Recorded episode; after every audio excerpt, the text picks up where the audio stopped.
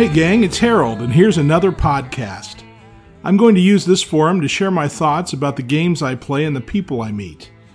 We'll experiment and work to find some interesting content. I look forward to your thoughts, comments, and ideas.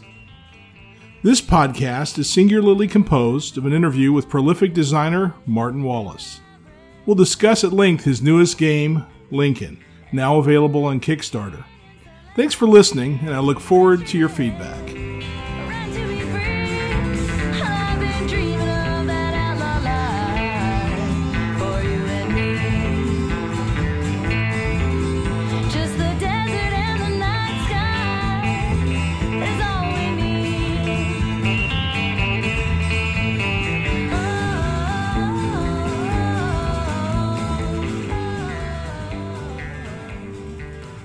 Martin Wallace was born July 1962 in a town near Southampton, England, and grew up near Manchester.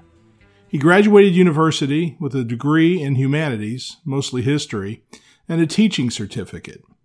He enjoyed board games and had a fascination with war. He would collect toy soldiers, build model airplanes, and tanks. In secondary school, his science teacher ran a games club at school. and about the same time, he bought his first board war game, SPI's Star Force. By 15, he was playing SPI games like Air War. At university, he was introduced to Dungeons and Dragons. He got a store job at Games Workshop where he would spend most days learning new games. He also picked up a lot of games cheap. He went back to university and took a break from gaming. In 1990, he returned to gaming and decided he wanted to design games. His first promising game was Lords of Creation. The first review was positive, and then the orders started coming in. In 1994, he drove to Essen, and every year since he's gone back. Martin currently lives in Brisbane, Australia. He's designed three of the most renowned train games Brass, Steam, and Age of Steam. His more widely known games include those train games just mentioned A Few Acres of Snow, London, and A Study in Emerald. Martin has wargaming in his blood and has designed a number of interesting games on topics familiar to fans of conflict simulations. Though he said before there's no money in two player wargames, and I have to agree, he returns to the topic from time to time.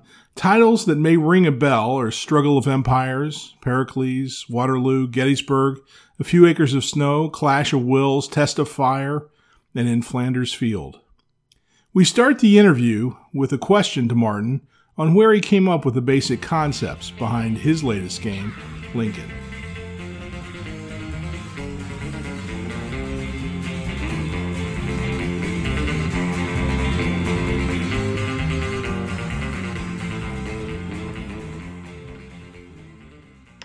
Uh, okay, the, the American Civil War game came about purely and simply because uh, Mayfair asked me to do a series of games on the American Civil War. Um, uh, this is going back, ooh, 2010, maybe further. I lose track of time. But it's going back a bit because um, there was a period of time when I was quite close to Mayfair because they um, published Steam and they published a few other of my games.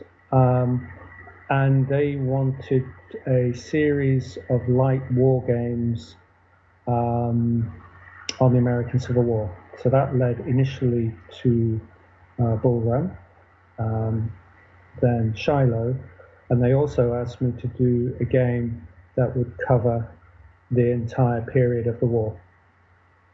Uh, so that that was the motivation. Otherwise, yeah, I don't think I would have just off of my own bat gone off to do a game on that period of time. Um, so, having been asked to do that game, um, I took as my inspiration uh, Frank Chadwick's A House Divided, which I remember playing to death many, many years ago when it first came out, I think in 1980, 81, somewhere around then. Uh, but at that time, I don't know if you've played the game or not, but at that time I, I was, you know, a proper war gamer. I was playing Squad Leader and some big hex games.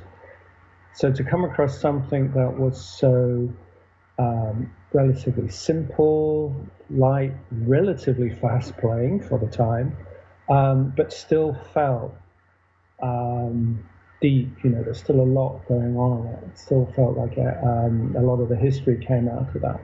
So that that was my inspiration for Lincoln was to try and do something that was as simple and pared back as possible, but still contained some of the the central issues, um, the central um, characteristics of the war. I'm a big fan of House Divided. I remember playing it in, I guess, high school for me, and uh, it was the first time I'd seen point to point movement. It was fascinating. But you bring up, I, I note that the Kickstarter is is sponsored by PSC Games, and I see Worthington Publishing, of course. You mentioned Mayfair, and then of course I think about Tree Frog, which you've famously been very closely associated with. Can can you give us a, just a brief explanation of the business relationships? I could do if you had a lot of time. It's a bit complicated. As I say, I, I think initially I had a good relationship with Mayfair. Then it kind of went cool for a variety of reasons, which I'm not really prepared to go into here. As I, said, I, designed the ACW game for them. I sent it over. I didn't hear anything back for ages. Um, and then we, we kind of parted company. So the game was just gathering dust. Um, I, you know, I didn't even bother looking for another publisher. And um, PSC occurred because I was over in the UK, I think three years ago now, and um, I just popped into the UK Games Expo because I happened to be over there at the same time as the expo, and I bumped into an old friend of mine, um, James Hamilton, who I used who used to be part of Tree Frog, and he introduced me to Will Townsend, the owner of the Plastic Soldier Company, as somebody that I might um, be interested in doing business with. And, and Will, Will's a very friendly, happy chap, and he, he certainly thought he saw some possibilities in doing work with me. Um, so I, I showed him Lincoln, and he really liked the look of it. Uh, it wasn't really something that fitted with what they'd done previously because Plastic Soldier Company, they tend to do games with plastic pieces in them. Lincoln is not that. But um, he really enjoyed the design and thought that there was potential in that. So that's how that came out. Um, Tree Frog thing is separate. Yeah, there, there used to be Tree Frog, well, it used to be War Frog, then it changed to Tree Frog. Uh, but effectively now, Tree Frog is uh, dead and buried. Um, the company is no longer operating. Um, so I am no longer in the publishing business. I just work on game designs and license them to other companies.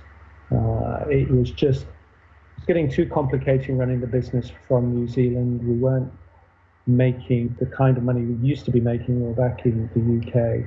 So, and, and, the, and the world has changed. You, you have to be so much more media savvy now. You have to be on Kickstarter, you have to do Twitter, you have to do Facebook, you have to do all of these things that I never had to do when I first started. And even if you don't do that, you can't sell the product. So I, I kind of figure, well, focus on what you're good at. Well, game design is about the only thing I can do, and let other people do all of that media stuff, all of that marketing stuff, and deal with publishing and importing and exporting and all of that stuff, which I just find a headache. My next question relates to what once you've decided you're going to go with American Civil War game, and you've decided House Divided is a nice frame for that. It certainly provides the basis of a of a simpler map, but certainly differences, right? I, I, the combat system in Lincoln is uh, determinative, not uh, random. Um, you don't know what your what your opponent has played as an additional card, but but you're not rolling dice. It's not that random. So there are some other systems that are of interest, and the um, European track that can conclude the game. So so I'm just kind of curious about how you think about these systems when you decide to put down your first prototype of the American Civil War Lincoln? You do the reading.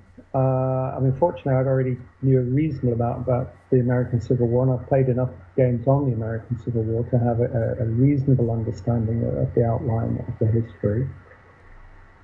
Um, the I did feel that there were certain things that A House Divided did not cover, specifically the blockade, which seemed to me uh, a very important part of the war. That this, the, you know, the, the anaconda strategy of slowly strangling the South. And I thought it it, it would be difficult doing a game on the period without taking that into account. So it's like, yeah, you have to have a blockade. The European thing, well, yeah, with hindsight, after the fact, highly unlikely that either Britain or France would have intervened in the war because it's far too messy. However, the people at the time didn't know that. Both the North and the South were both trying to um, manage that relationship. Or, you know, the North obviously were trying to stop the South from influencing Britain and France. Uh, conversely, the South was sending uh, delegates over there to try and um, curry favour. So it, it, it, it was, the game very much is not about the real reality, it's about the perceived reality at the time. That, that's really about what the game is about. So it's not trying to model historical reality, because historical reality was the North would have struggled to lose. But the perceived reality was something different. So that's what the game is trying to model. Um, the other elements, I, I can't exactly remember remember where the deck destruction thing came from. I think it may have been because at that time I was doing a lot of deck building games, and I possibly started with the idea of doing a deck building game. But the thing with deck building games is they are constructive in the sense you start with a small number of cards and you add to your deck, you know, and so therefore your deck becomes more powerful. Now, that is not the nature of war, certainly not the nature of war from the terms of the South, where as the war went on, they became weaker and weaker.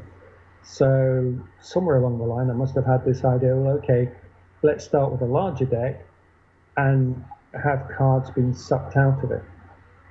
Um, I know, I know from back when I used to do train games, uh, some of the people I knew would do train game uh, train games about the South and how it was about um, not about building railways, but it was about deciding which railways to destroy because you needed the, the iron to for your um, munitions. So the South was basically eating itself to stay in the war. So I knew very early on somehow I wanted to get this idea of the South having to eat its resources, that, that you know these finite resources, to be able to continue to fight.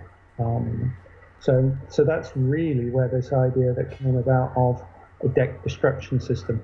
You know, there's um, as I think about the European intervention concept. Uh, you know, the American Revolution was only a couple, you know, a couple of generations prior to the American Civil War. So, I agree with your assessment that it it's highly unlikely. But after uh, you know witnessing and celebrating the French intervention in the American Revolution, you can imagine that the people in the United States at the time uh, certainly expected that it, foreign intervention could could really make a difference. So uh, uh, it's an, and it's an interesting construct, and, and, you know it's these things aren't, always binary, right? It's it's uh, uh, the the the intervention can take place in many forms, uh, either through trade or uh, exerting a little bit of pressure at sea, or you know, it doesn't have to be binary. So so anything could have happened.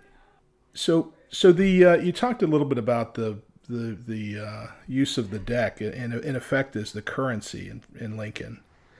Um, and Mm. and it, it makes me think about you you mentioned the, the asymmetry right that that in effect the South was eating itself and and and the North wasn't right the North was uh, kind of the Allies during World War II, where they were on the on the build uh, at that point, certainly in the Pacific, and and so um, in my mind, uh, I'm, I'm, kind of curious about how you think about all of these asymmetries, with the goal of creating a balanced two-player game, and clearly all of the, the asymmetries you mentioned are all influenced by the story arc for the game, right?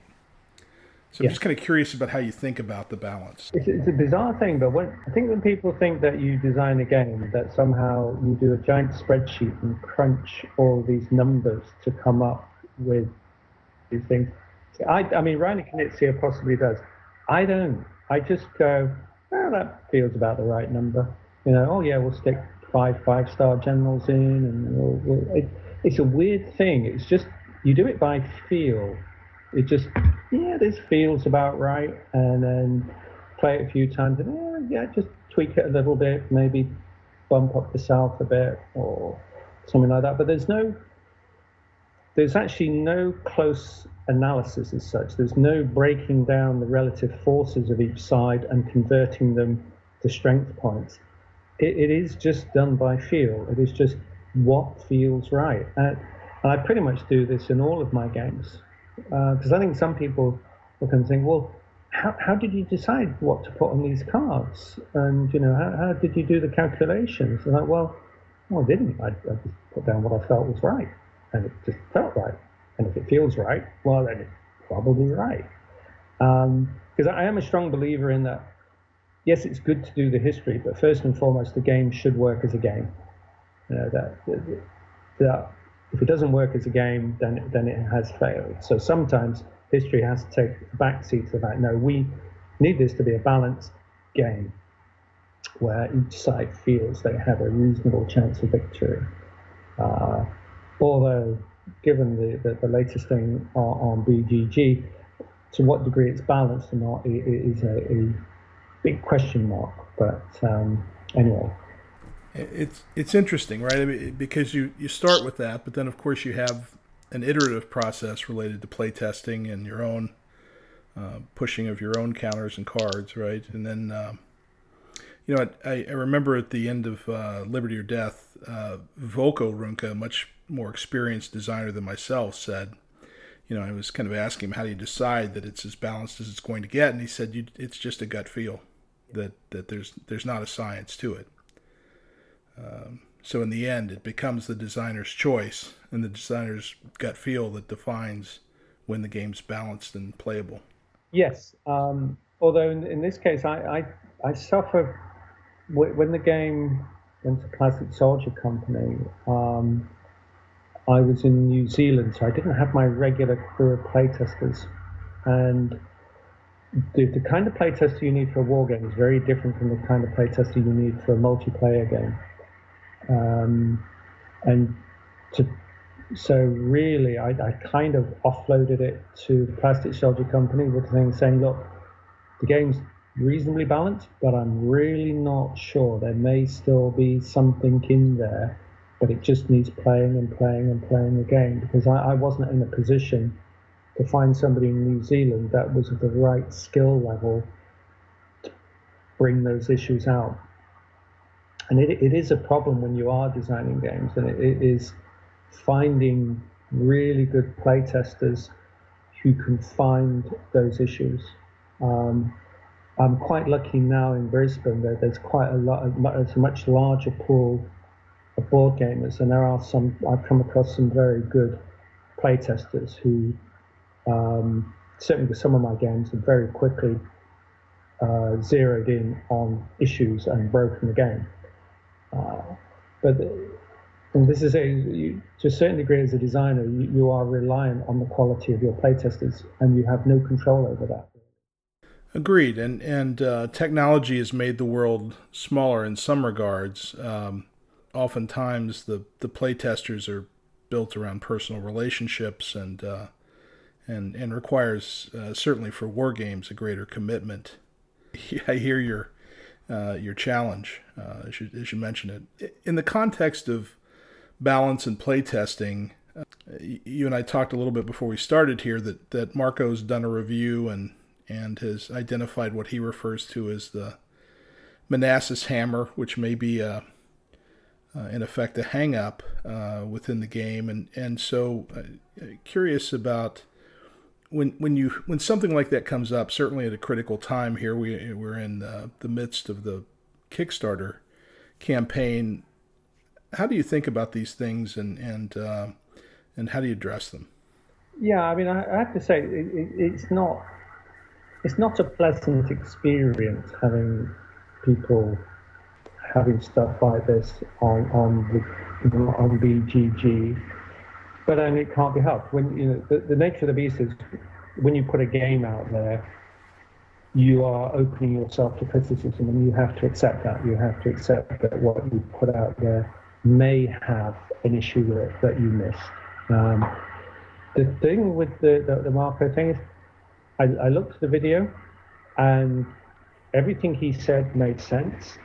However,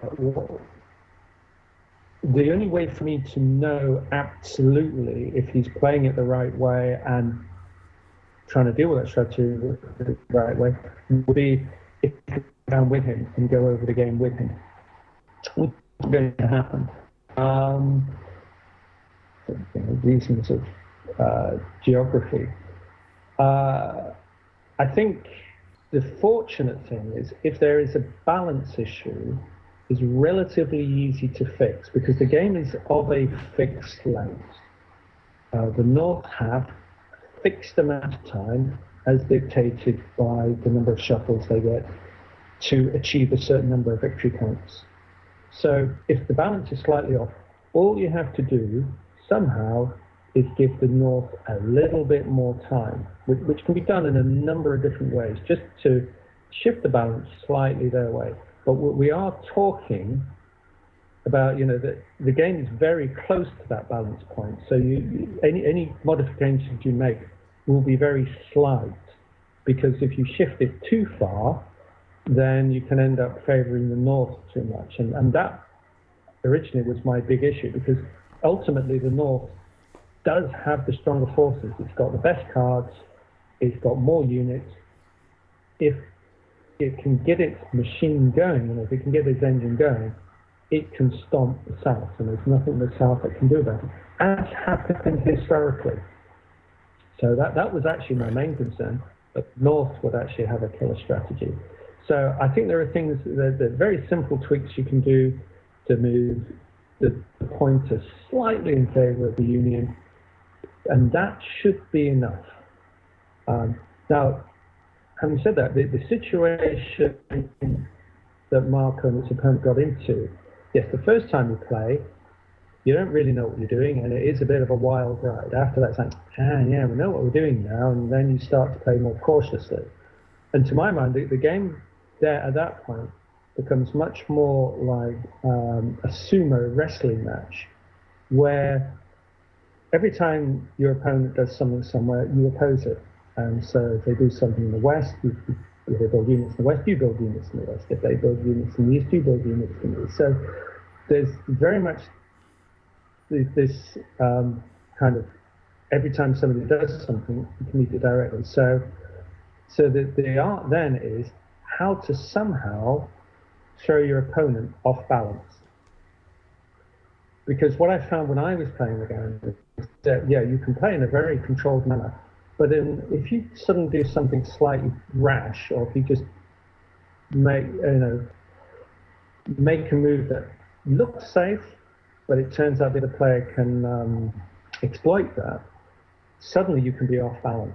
And I think that's where the actual gameplay lies. Now, I think where Marco had got up to is that point where, yeah, we, we're just directing each other and finding it difficult to move against each other. The art is finding the way to throw the other player off balance. And when you do that, things can change very quickly.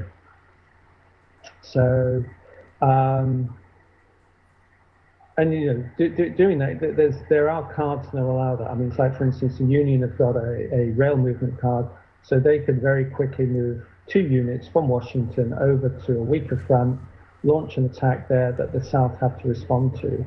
They've got the ability to launch naval invasions, which takes a bit of preparation, but if you time it right, especially if you time it just before you have to meet reach one of the milestones, can be very effective. So the North has this certain things it can do to throw South off balance. The South also, I mean, if you think about it, you know, Lee's strategy basically in the East was trying to throw the north off balance because he knew he couldn't attack Washington directly. Hence why he had to go around the side. Hence why you ended up with Antietam and Gettysburg and all of those battles around Harper's Ferry because he was trying to throw the north off balance. So, uh, but just to um, kind of go off uh, at a slight tangent. Um, obviously, there's some people bringing up the whole issue of a few acres of snow, where you know you also had what is perceived as a dominant strategy. I kind of think this is always one of the interesting things with war games, in that in reality, generals get to fight a battle once. That's it. You get one Waterloo, you get one Gettysburg, you get one Second World War. You do not get to play it repeatedly. And it's the repeated play that allows people to find these potential strategies. What I always found amusing in A Few Acres of Snow was that the way they broke the game, or perceived to break the game, is actually the way that the British defeated the French. And that the British and France had fought numerous times before, but the British had never quite figured out what to do to beat the French. But eventually, by trial and error, it's like, oh, okay, we, we, we just go up here, go up to Quebec, and then down and, you know, beat the hell out of them. But they'd never realized that before because the, the, it, the, the situation was too messy. It, it, was too complex for them. You know, they didn't have proper maps. They did, you know, there was no, you don't have modern technology which allows you to identify where all units were. Again, organizing your forces, you didn't know which are, which people were going to turn up. You know, you, you say, oh, we're going to have a campaign, and then nobody turns up because they're off doing something else. So it was a lot mess, a lot messier then. So people couldn't see what was clearly the best thing to do. Um, I know that it's like with the Waterloo game I did, um, a particular powerful strategy there of marching down the centre, which Napoleon could have done, and he probably would have won the Battle of Waterloo because there was some reenactment I saw where you had the, there was one of these TV programs back in the 80s where they refought battles with um, use, using real generals and they'd refight these battles, and that's what the uh, guys who were running the French forces did, and they won. And I'm kind of thinking, so is the game broken or is history broken? yeah, this is this is what I think is an interesting philosophical question because people look at oh the game's broken. It's like, yeah, but you're actually modeling an event which technically is also probably broken, in the sense that if they if these generals knew all of this information and if they could have modeled this fight and fought it and fought it and fought it again, they probably could have gone into it and said, yep, there is a game winning strategy here and there's nothing my opponent can do about it. Right. And what conflict situation in history has been balanced? Probably none of them. Uh, but- see, no, but nobody knows where the balance is. And this is where it comes back to perception. Um, it's that whole thing in the Second World War, isn't it? With the Allies being absolutely scared that the, the Germans were working on an atomic bomb. And you look at the, the reality of the German economy after war, and there's no way they had the means to do that, especially when you look at the, the, the, resources that America poured into the Manhattan Project were enormous. They're way beyond what the Germans could have done. But the perception at the time was this is something they had to be worried about because you, you're never sure. I mean, I think this is, again, with the, the Second World War, the Germans were perceived to be better. I think they were perceived to be a better army than they really were. Uh, and I think there was a degree that the Allied forces felt inferior.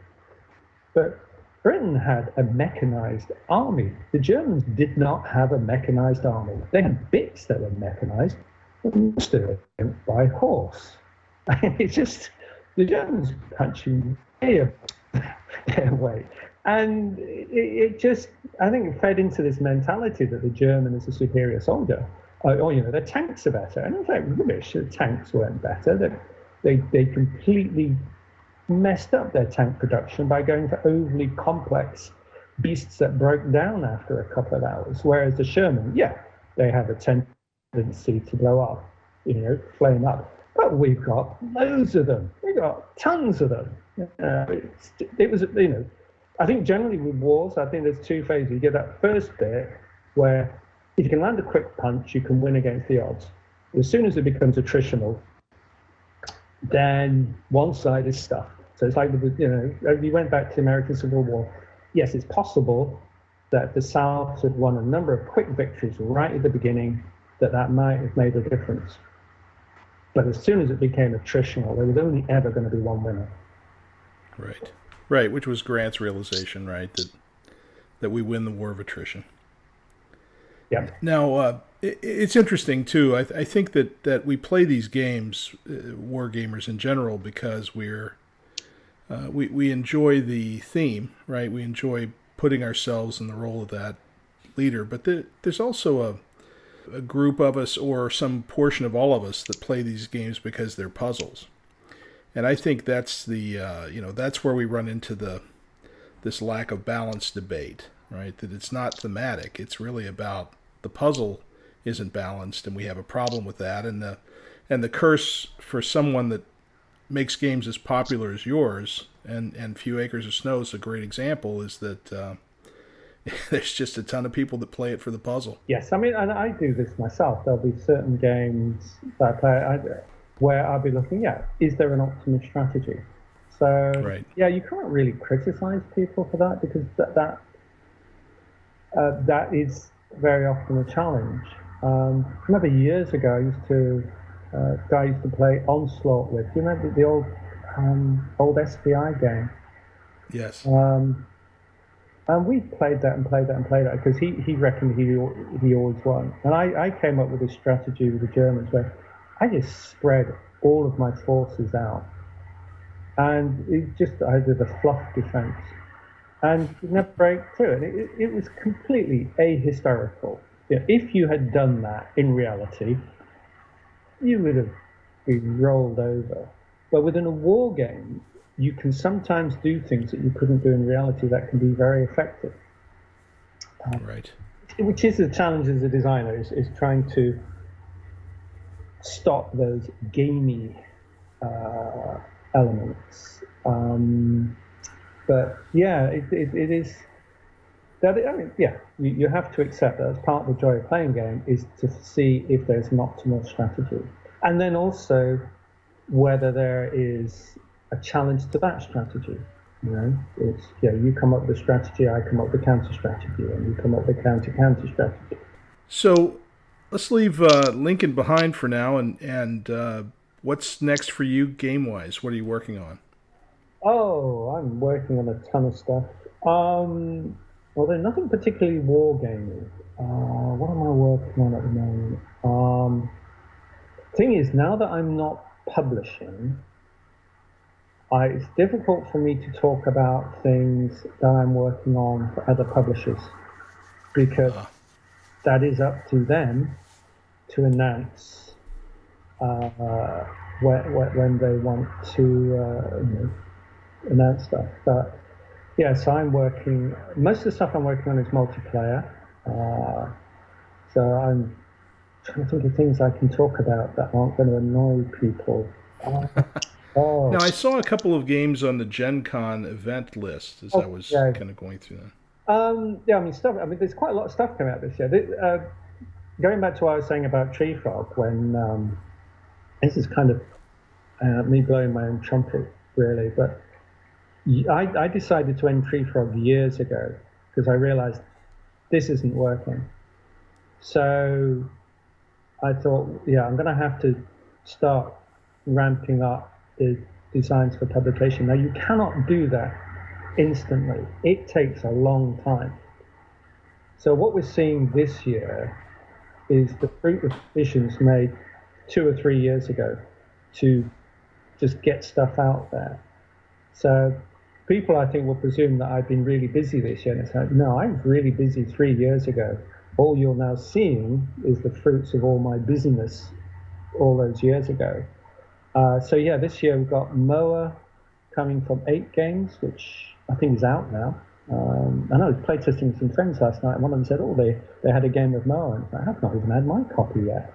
Uh, which uh, I think will be at Gen Con. Uh, there's a game coming from Indie Boards and Cards. I don't know what they've renamed it. I called it Dark Hearts. It was a kind of semi-cooperative traitor mechanic game. it, and I know they've rethemed it into the Coup um, Resistance universe. So there's going to be that coming from them. Uh, there's Wildlands. Yes, I can talk about Wildlands, which probably will fit because it's kind of got a war gamey base to it. So there's Wildlands coming from Osprey, which I am quite excited about because this is my take on uh, kind of man-to-man, squad level, uh, tactical arena game. Now I know the game is um, now got a fantasy uh, theme to it, but actually the whole game is based around the idea of opportunity fire. That's the whole core mechanic was I wanted a game where you had a simple way of modeling opportunity fire. Being, you know, because it's difficult for war games to get it right, isn't it? I mean, I don't know if you ever played a you know squad leader or these games. Opportunity fire was always a nightmare because it's that, by very definition, it's happening out of turn. Certainly. So what, what I had with this is uh, just a simple card game. I thought I want I want the combat to be as simple and quick as possible. The, another one of my little pet peeves is you, you get these kind of combat games. You get these. Um, uh, some good examples, but, but very often the designer think, oh, we'll have dice in there. As soon as you add dice to a game, you slow everything down because you're having to break from the game. Right, let's work out what the result is, apply the result. Okay, then do some more actions. Let's roll more dice. And so I always feel that dice uh, slow a game down. And what I wanted was a very quick tactical game. So the combat in it is basically I shoot you, I automatically hit. Unless you've got a card that says I don't, that's it. So, and um, you know, if you've got a shield symbol, bang, you block it. You you you have a modification for cover, in that if you've got a card with, and more of your cards will have the shield plus cover thing. So if you're in woods or behind stuff, you're more likely to have a card that blocks it. So generally, if you're in the open, you're relatively easy to hit. If you're in cover, you're harder to hit. So that, that's all of your terrain modifiers you need. But basically, is I play a card. If you don't block it, I hit you. No dice roll or anything. And the thing is, when it's your turn, you can do as many actions as you like. Like, yeah, I'll move this unit, I'll go over here, I'll fire that, whatever you want. You can do whatever you want. But the other player or players, after each individual action, have the opportunity to play a card with an interrupt symbol on. And if they do that, then it becomes their turn. And what, what I was trying to get the idea was that if you move out into the open, if you're in open territory, it's a dangerous place to be. And if the other player plays a card with an interrupting and they also have cards that allow um, to fire at you, then you're going to be in a lot of trouble. So you have to think carefully about movement. Don't just rush off, go here, there, and everywhere because you're going to get shot at and you're going to die. And it's, it's interesting when I'm doing playtesting, every newbie would do this and that they, they reveal a character, step into the open, I'd reveal a character just above them and just kill them. And go, oh, yes, I said, that's the kind of game we've got here. And, um, but very quick playing. You know, you get a whole game done in half an hour. So for people who are war gamers, yes, I know it's got a fantasy thing, but I think it would be interesting to look at because it is also an interesting tactical battle where you also, you know, have to have units supporting each other, and you have you you have to problem solve in the sense of okay, where are we trying to get to? How are we going to use it? How are we going to use the terrain to our best advantage for that? Let, let's move to something a little more informal. Mm. And uh, I like to ask a few questions about um, what you're doing in your personal life, not too deep, but uh, what what kind of uh, what kind of music do you listen to? Um, mostly progressive rock. So Spotify's great. You just download so much stuff. So um, I like bands like Porcupine. Uh, it's a Pineapple Thief. I don't know if you've ever heard of them. It's Porcupine Yes. Tree. Uh, it's it's a kind of Marillion. I like Marillion, both old and new. Still like the old classics like David Bowie, Queen, Radio Radiohead. I absolutely love Radiohead. Brilliant band. Um, but then uh, I don't know all sorts of stuff. Jeff Beck.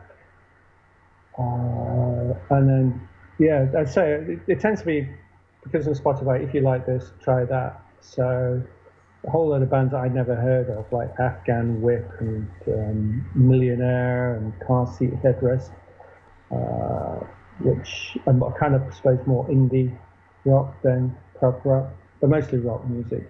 Rock music with guitars in general. I used to listen to a lot of classical, but I've, I've moved away from that now. I've just got out of the habit. I try to in every episode of the podcast. I try to promote a a local indie band. Uh, so I, I play the intros and outros uh, with some of their music, which is uh, which is good fun. It's, But it's a process of discovery for me as well. Yeah. What about uh, television movies? What have you seen recently you've liked? See, we don't actually have terrestrial here because we never got a set-top box. We don't we don't watch a massive amount of TV. So it does at the moment. It tends to be if it, you know, it's got to be on Netflix. Um, so we've been bizarre we've been watching a lot of Orange is the New Black, which is Yes. really good, very well written, really well written. Um, I tend to, Julie and I, we, we kind of have different. There's certain things where we'll wa- watch together, things like that. We're also watching Outlander together because I watched it ages ago and I didn't think it was Julia's kind of thing, but then she suddenly got into it and like so we've been watching Outlander. I don't, I don't know if you're familiar with that. I am. Yeah, um, I, I kind of like sci-fi fantasy stuff, so I've been just watching Altered Carbon. Uh, I did try watching the new Star Trek thing, but got a bit bored. Um, but usually, kind of all those kind of sci-fi things like Travelers and Sense8 and stuff like that. Uh, kind of bubblegum for the mind, I suppose. I really That's right. I have to say, I really enjoyed The Expanse as well. That made me go out and get the books and read all the books. But I thought The Expanse was very good. Yes, agreed. And and uh, a little distressed to hear that they're going to cancel it after the third season. Are they? Oh, I've not have that. Ah, it's just really annoying when they do that.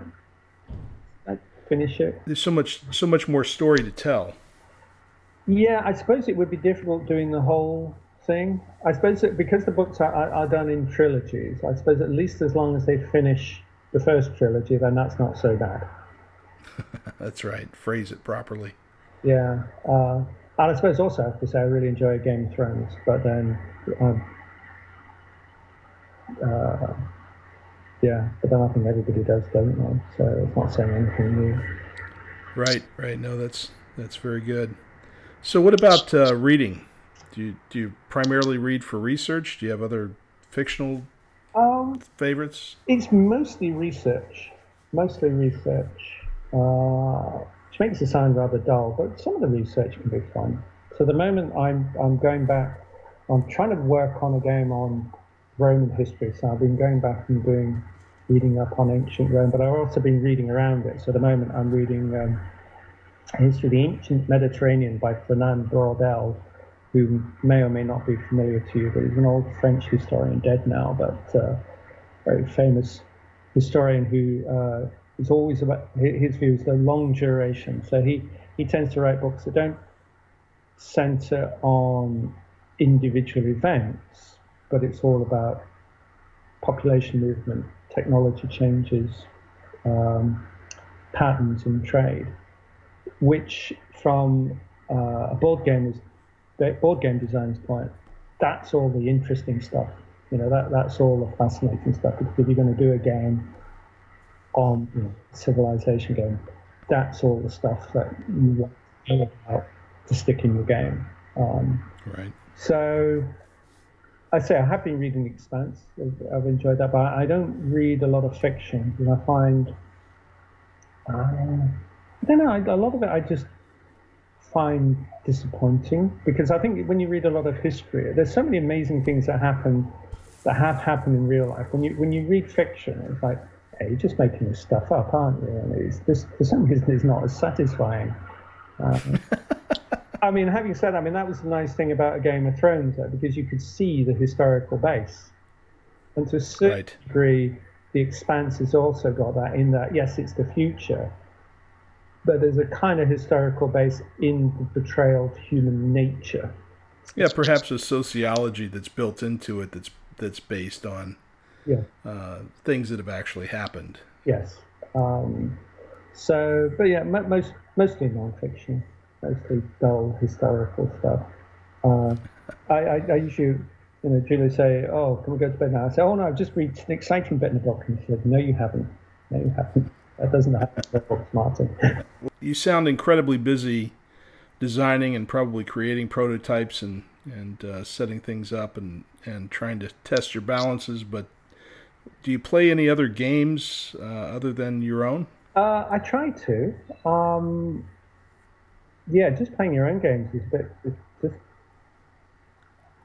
the thing is, you, you know with your own game what it's going to generally what it's going to be like, and it's always nice playing other people's games. A for that sense of discovery of a different rule set, but also just to see what other designers are up to. Um, so I, I do try to play uh, other games that you know, are kind of big. So you know, I managed to get game. You know, I've managed to get to play Azul, which is good. I managed to get a couple of games of Rising Suns in because somebody at the Games Club had um, had uh, done the Kickstarter thing, so managed to play that. Uh, played a couple of games of the Gaia project recently because I, I really like Terra Mystica. Uh, Stuff that I played recently. Um, things like yeah, I managed to get a game of Clans of Caledonia in, but nowhere near as much as some of these people on the Geek who seem to play hundreds of games every week. I have no idea how they have the time to do that. It's just I I would suspect I would suspect they don't design games. Probably not. Probably not. But no, it, it is. Mo- most of my game time is dedicated to playtesting. So yeah, uh, last Friday I was out playtesting, playtesting Saturday night, playtesting last night, and I was playtesting Thursday night. I've just put out a call to see if anybody wants to do playtesting on Saturday. Sunday will be hard. Sunday they have a once monthly games get together, the League of Extraordinary Gamers in Brisbane. So half of that will be playtesting, and half of that will be playing other games. But uh, I managed to blag myself a, a copy of Giant Killer Robots. I'm going to take that down and see if I can get a game just to see what that's like. I, was surprised. I thought, I mean, where we are, I mean, we're in a place called Logan Reserve, and I don't know if you know the term bogan, but any Australian would know the term bogan, and it's basically there's not a lot of culture. There really isn't. And so it surprised me to find out there's actually quite a few game shops around here, and it's quite a few games because I suppose maybe it's the elitist in me thinking that gamers that they're more discerning person, aren't they? You know, you, you to be a proper gamer, you, you kind of have to plug into this alternative uh, lifestyle thing. You know, you have to get on the computer, you have to find other games. You have to make an effort to be a gamer. So it, it does Right. tend to be uh, a more with it, I don't know, smarter person in general. Again, I'm probably going to get in trouble for saying that. Uh, it's not always the case. But I am really pleasantly surprised that not only are there a lot more gamers around here than I expected, but there's a lot more people who are trying to become game designers to a greater or lesser degree. So the group I meet with on Thursday is just about game design. It's just a bunch of uh, uh, folks who are really interested in designing games, and we meet up on a Thursday and we just play test each other's games, which you know, which is great from my point of view. Um, the thing I went on to Saturday is a games shop in Brisbane, and once a month they do a prototype session where they say, right, okay, we will be showing game designs from these people here, and people just turn up, and they're, they're given an incentive to play test the games. And if they play test the games, they get a raffle ticket, and at the end of the end of the session, somebody wins fifty dollar credit. So it, it is interesting. There's a lot more people out there playing games, and I don't know. You know, obviously the the, the market is growing worldwide. We can see that. I mean, we can see Right. in the, the more people that, that join Board Game Geek, in sales going up, in Gen Con growing year on year. So we can see that the market is growing, and also the number of people you come across. I it's bizarre. I, I went to my doctor's the other day. Um, I had an issue with my foot, and he said, "Oh, what do you design? Computer games?" I said, uh, "No, I, I design board games." Oh, he said, I, I, I play Railroad Tycoon with a friend of mine. I could say, I designed that. was actually an audience. Oh, can I tell my friend? And it's interesting. It's like, yeah, in the past, you know, I've come across an accountant who plays Ticket to Ride. And so the, these kind of games, not so much war games, but certainly the Euro games that used to be very, uh, you know, insular, they are bleeding out into the mainstream market. Um, it's just interesting. It's a, it's a good time to be a game designer in that sense. I'd hate to be a publisher now because the competition is so immense. But being a game designer, there's a lot of you know there's a lot of companies that want to publish stuff. Yeah, I, I agree. I, I think the publish publishing part of the business is the toughest, but the designer's good. Uh, I think it's good to be a game player right now. You know what what we see here is uh, proliferation of uh, Euro games and uh, you know non-war game American style, sort of with a conflict. Uh, and and oftentimes you'll go to a war game gathering and you'll see people playing 18xx and any number of deep strate- you know strategic Euro game. Uh, so so it's not you know it's it's not a, a purist crowd. Uh, that purist group gets smaller and smaller, but the group that intermixes is growing very large. Yeah. There are um, there are programs at, at a handful of very well known universities here uh, that that teach both board game design and um, and PC game design or, or iOS or whatever it is. So we're seeing that, but I think there's also a mega trend now with designers that uh, that that there is a very large group that feels enabled to create designs and try to sell them, and it's it's terrific. It's it's good fun. It uh, you know there's a there's a subculture of of gaming and and sort of testing your skills. So you'll you'll go to a to a to a location and and they'll provide you with some basic material and then you have an hour to make a game and whoever makes the best game gets a prize Yes. at the end of the hour. So so I, I it's just a terrific. Uh, the hobby has really blossomed from the days that I started in the uh, in the 1980s, and um, you know I, I couldn't be more excited. Mm, yes. Long may it continue. Yes, Unless- agreed. Unless the bubble ready to burst. I don't, although I, I don't think it is. I, think, I mean, again, it's purely based on anecdotal evidence. No, no data back this up at all. But it feels to me, with the kind of games that are popular at the moment on the geek, it feels to me that we there's a large influx of people from the video game hobby who have got tired of shooting each other on uh, the internet and now want to shoot each other face to face.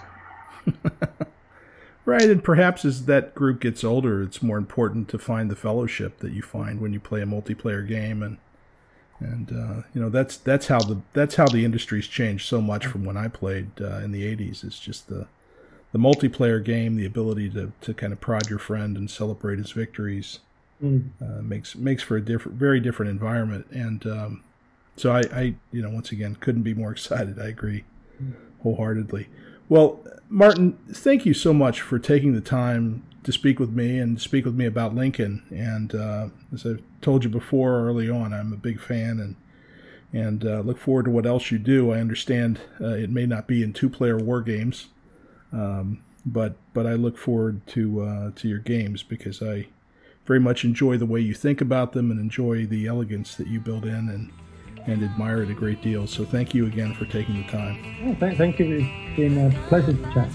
Like the old days, from what I've read in your stories, and you ride through the canyon, sunlight at your back, run straight ahead, right to be free. I've been dreaming of that outlaw life. So that's a wrap for this podcast. I will publish some notes and other references on my website, conflictsimulations.com. Thanks to the Portland, Oregon based band Jenny Don't and the Spurs for the intro and outro music. Check them out at jennydon'tandthespurs.com. Do me the favor of sharing the podcast with a few friends. That'll help get the word out. Leave me a comment on Board Game Geek with your thoughts and ideas. I'll close with a special thanks to Martin Wallace. And that's it for me. As always, I'm dreaming of the outlaw life for you and me, and I'll be back soon.